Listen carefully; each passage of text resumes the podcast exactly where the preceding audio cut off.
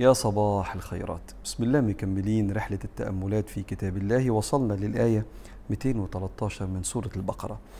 أعوذ بالله من الشيطان الرجيم.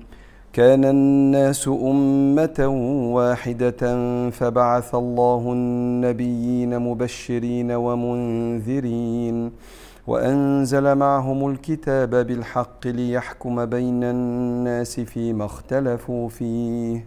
وما اختلف فيه إلا الذين أوتوه من بعد ما جاءتهم البينات بغيا بينهم. فهدى الله الذين آمنوا لما اختلفوا فيه من الحق بإذنه. والله يهدي من يشاء إلى صراط مستقيم. ربنا سبحانه وتعالى بيحكي لسيدنا رسول الله عليه الصلاة والسلام وبيحكي لنا. إن كان الناس في الأصل على التوحيد. وسيدنا عبد الله بن عباس بيحكي لنا إن لما بعث أو نزل سيدنا آدم أول الخلق وأبو البشر وأول نبي وعلم الناس التوحيد فضل التوحيد لا إله إلا الله في قلوب الناس عشر قرون لغاية ما بدأت بعض الناس تترك عبادة ربنا سبحانه وتعالى وتتجه لعبادات أخرى زي عبادة الأصنام فبعت ربنا سبحانه وتعالى سيدنا نوح. فكان أول الأنبياء إرسالا للدنيا كان سيدنا نوح. وسيدنا محمد عليه الصلاة والسلام سيدنا أبو ذر كما يروي الإمام أحمد في مسنده. مسند الإمام أحمد كتاب فيه أحاديث في تقريبا 28 ألف حديث أو قريب من الرقم ده. منه حديث سيدنا أبو ذر لما سأل النبي كم عدد الأنبياء. فقال مئة ألف وأربعة وعشرون ألفا. والرسل من ذلك ثلاثة مئة أو ثلاثمائة وخمسة عشر. يبقى عدد الأنبياء 124 ألف نبي ورسول منهم 315 رسول.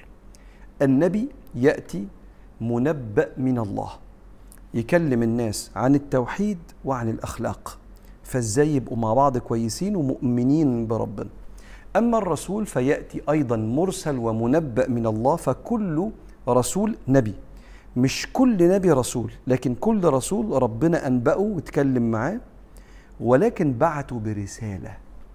هذه الرسالة زي القرآن زي الإنجيل زي التوراة زي صحف إبراهيم وموسى كما نقرأ إحنا في سورة الأعلى إن, إن هذا لفي الصحف الأولى صحف إبراهيم وموسى فعرفنا إن كان معاهم صحف وطبعا عارفين إن سيدنا موسى كان معاه التوراة. فالرسل جم على مدار التاريخ. إحنا نعرف منهم 25 نبي ورسول مذكورين في القرآن.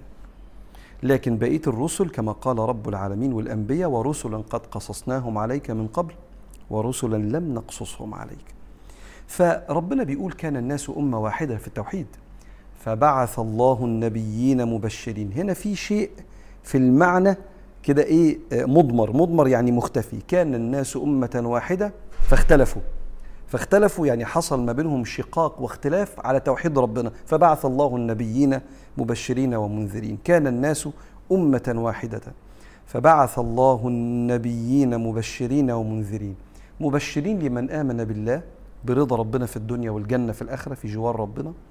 ومنذرين لمن كفر بالله بعد ما ظهرت له الحقائق ورأى الأنبياء وتأكد أن الدين حق. منذرين لي بغضب ربنا في الدنيا والعذاب الأليم في الآخرة. مبشرين لأهل الخير والخدمة والحق والجمال والطيبة والنفع. إن ربنا بيرضى عنهم في الدنيا ويكرمهم دنيا وآخرة. ومنذرين لأهل سوء الأخلاق والأذى والافتراء على خلق الله بغضب ربنا في الدنيا ودفاعه عن أوليائه والحساب يوم القيامة. فمبشرين بكل صحيح جميل ومنذرين لكل إنسان بيعمل تصرف لا يرضاه الله ورسوله. كان الناس أمة واحدة في التوحيد فاختلفوا وكفروا فبعث الله النبيين مبشرين ومنذرين وأنزل معهم الكتاب. الكتاب المقصود هنا يعني الكتب.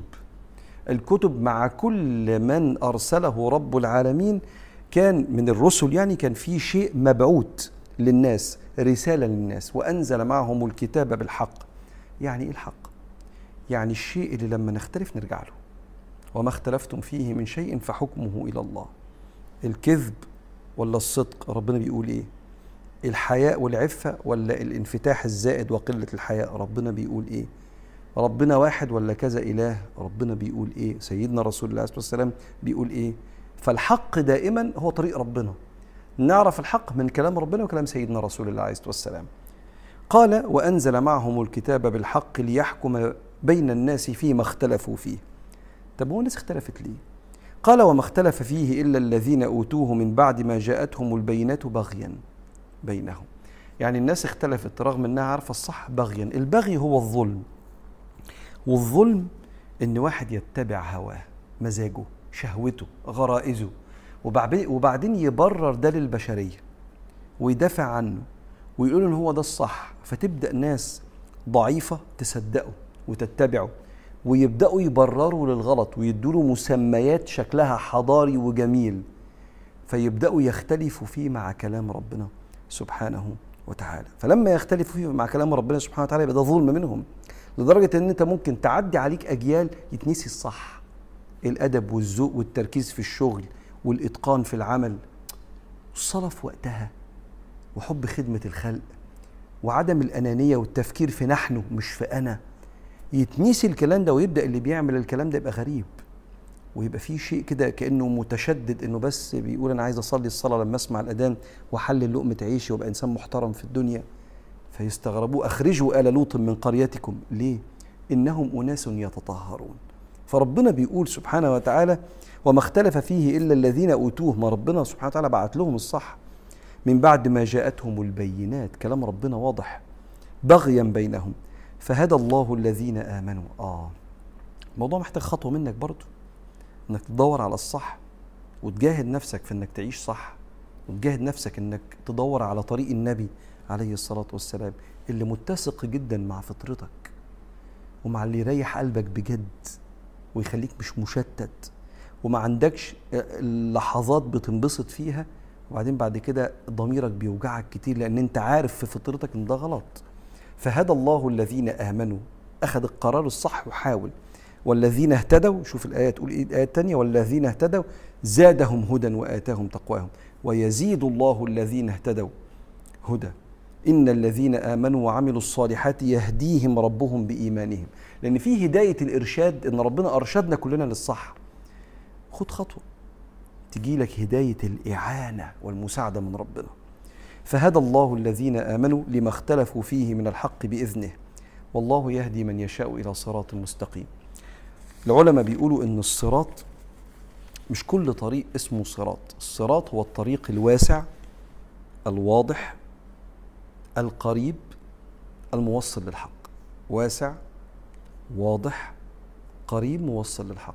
سنة النبي عليه الصلاة والسلام وأخلاق النبي عليه الصلاة والسلام. المثل اللي ربنا بعته لينا كلنا. طريقه جميل ويسع الناس كلها وواضح وسهل. يوصلك لربنا ولسكينة وطمأنينة نفسك.